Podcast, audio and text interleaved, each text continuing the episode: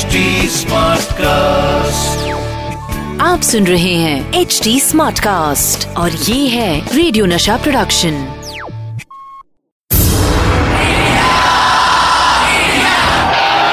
एक ऐसा प्लेयर जो जीत हासिल करने के लिए सिर्फ़ फैंटास्टिक विकेट कीपिंग ही नहीं बल्कि विकेट के पीछे कुछ विकेट हरकतें भी करते थे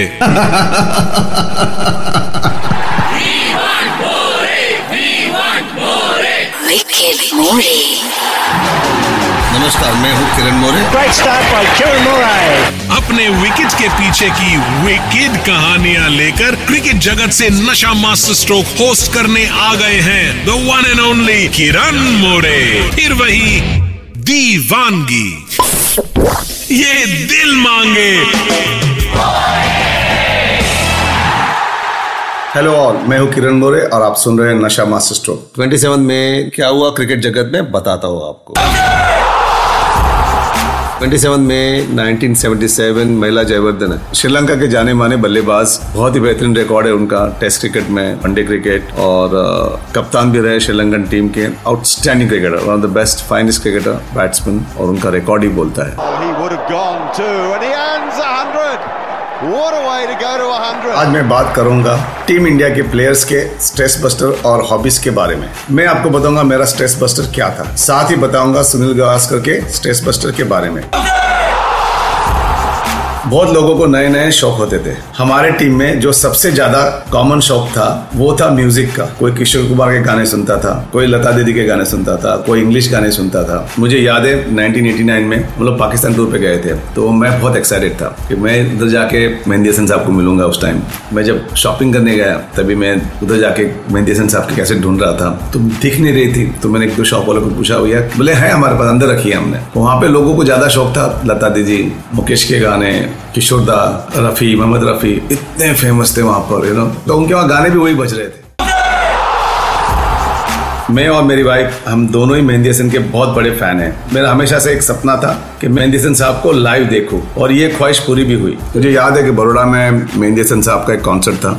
और एक रिसोर्ट था बड़ोड़ा के बाहर, वहाँ पर था। और हम लोग वहाँ पर नौ बजे पहुँच गए। We are all excited my wife she is big fan of Mehdi Hassan you know जब हम वहाँ पहुँचे तो पता चला कि आधे घंटे में आ रहे हैं। आधे घंटे का एक घंटा हो गया, दो घंटे हो गए, तीन घंटे हो गए। तो रात को बारह, साढ़े बारह वो कॉन्सर्ट शुरू हुआ। बट उनकी गज़ल सुनने की थी, उनको देखना था। और इतना मज़ा आया ना and we were there till three o'clock और इतनी अच्छी गज़ल गाई उन्होंने।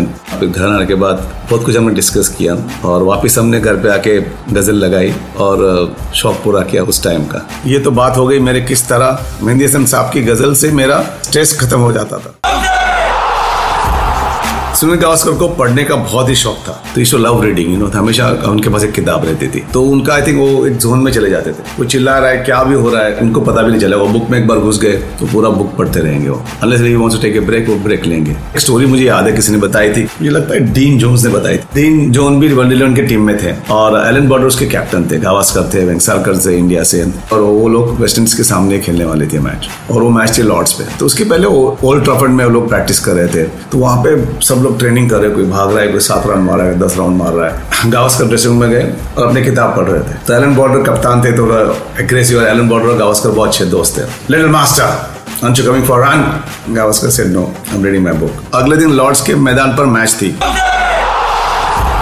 मैंने आपको बताया वर्ल्ड इलेवन का मैच था एलन बॉर्डर इस टीम के कप्तान थे और हर प्लेयर मैच से पहले बहुत ट्रेनिंग कर रहा था। बस सुनील गावस्कर ही आराम से ड्रेसिंग में बैठे थे और बुक पढ़ रहे थे। इस बात से एलन बॉर्डर थोड़े नाराज़ भी हुए थे। तो लॉर्ड्स में मैच थी तो गावस्कर ने बैटिंग की उस मैच में and he got the first hundred at Lord's 186 तो जब आउट होके आए तो गावस्कर बैठे थे, तभी एलन बॉर्डर आए, उन्होंने आके सलाम मारा, कि ऑफ़ टू यू हमने ट्रेनिंग की, हमारे किसी के रन नहीं हुए पर आपके ही रन हुए। सो मैं कहना चाहता हूँ, यहाँ पे मेंटली कितने प्रिपरेशन अच्छा करते थे Gavaskar. It's not only running आपको मैच खेलना है तो मैच का प्रिपरेशन भी करना है। तो he must be thinking about the match situation में क्या करूँगा। His way of doing concentration is different अब वक्त है मेरा जाने का। फिर मिलूँगा। आप सुनते रहिए नशा मास्टर आप सुन रहे हैं एच डी स्मार्ट कास्ट और ये था रेडियो नशा प्रोडक्शन एचडी स्मार्ट Smartcast.